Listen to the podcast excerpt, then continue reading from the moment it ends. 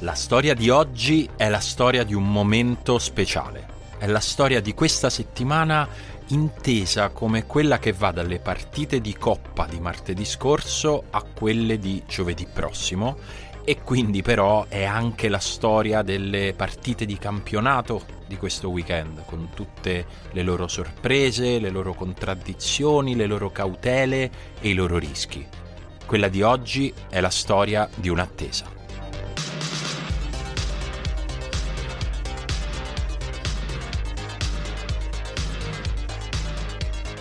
È lunedì 17 aprile, io sono Simone Conte e questo è Ultimi Fuochi, il daily podcast di Fenomeno. Ci sentiremo tutti i giorni per due mesi, dal lunedì al sabato, con me, Daniele Morrone o Dario Saltari. Napoli, Lazio e Roma guidano la classifica di Serie A. Se avete una macchina del tempo, non usatela per fare uno screenshot di questa classifica per andare a farlo vedere agli amici in spiaggia nell'estate del 2022 perché nessuno crederà che avete una macchina del tempo. Al massimo vi diranno o che non capite niente di calcio o che siete troppo tifosi di Napoli, Lazio e Roma.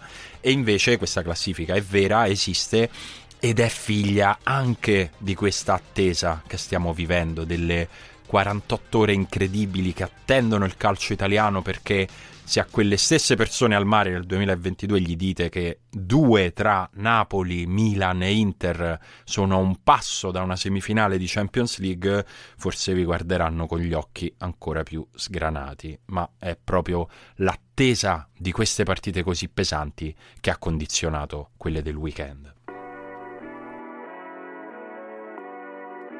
Prima di buttarci nelle cose di casa nostra vi segnalo un ottimo Arsenal che con pazienza e ammirabile costanza si sta cucendo addosso uno psicodramma sartoriale di eccellente fattura.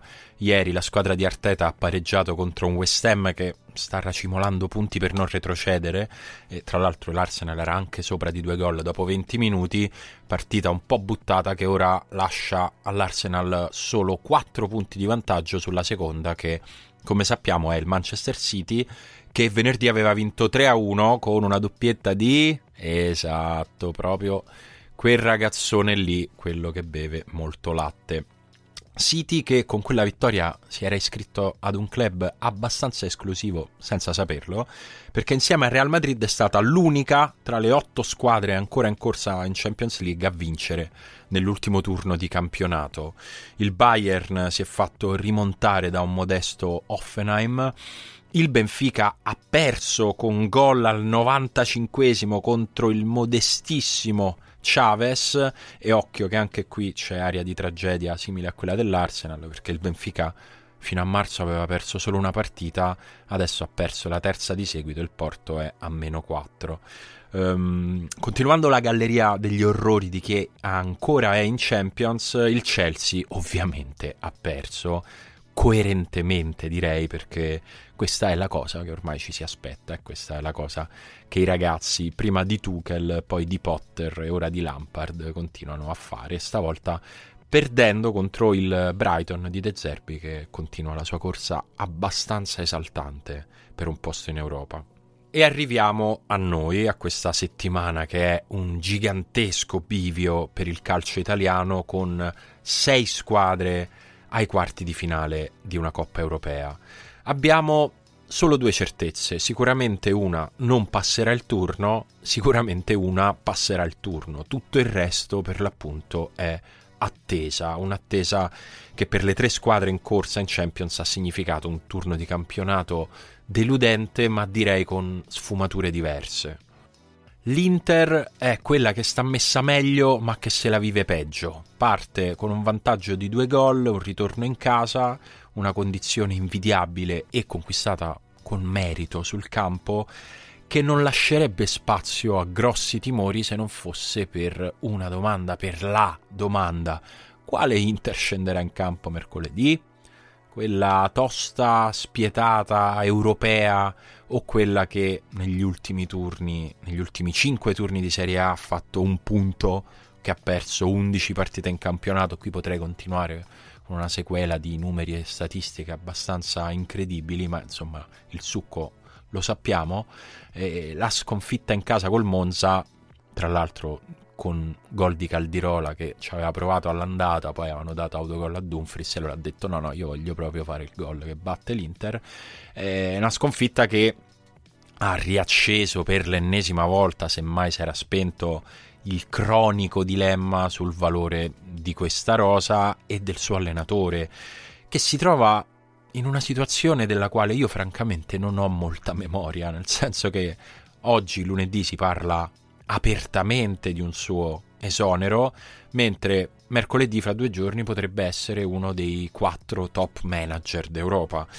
E, ehm, ovviamente il dibattito sulle colpe andrà avanti per sempre e ognuno di noi ci metterà quello che già pensa sul calcio, sul ruolo degli allenatori, sul valore di Simone Inzaghi e ognuno si farà il suo film. Mm, io mi sento di dare uno spoiler, cioè che le colpe non sono mai di uno solo.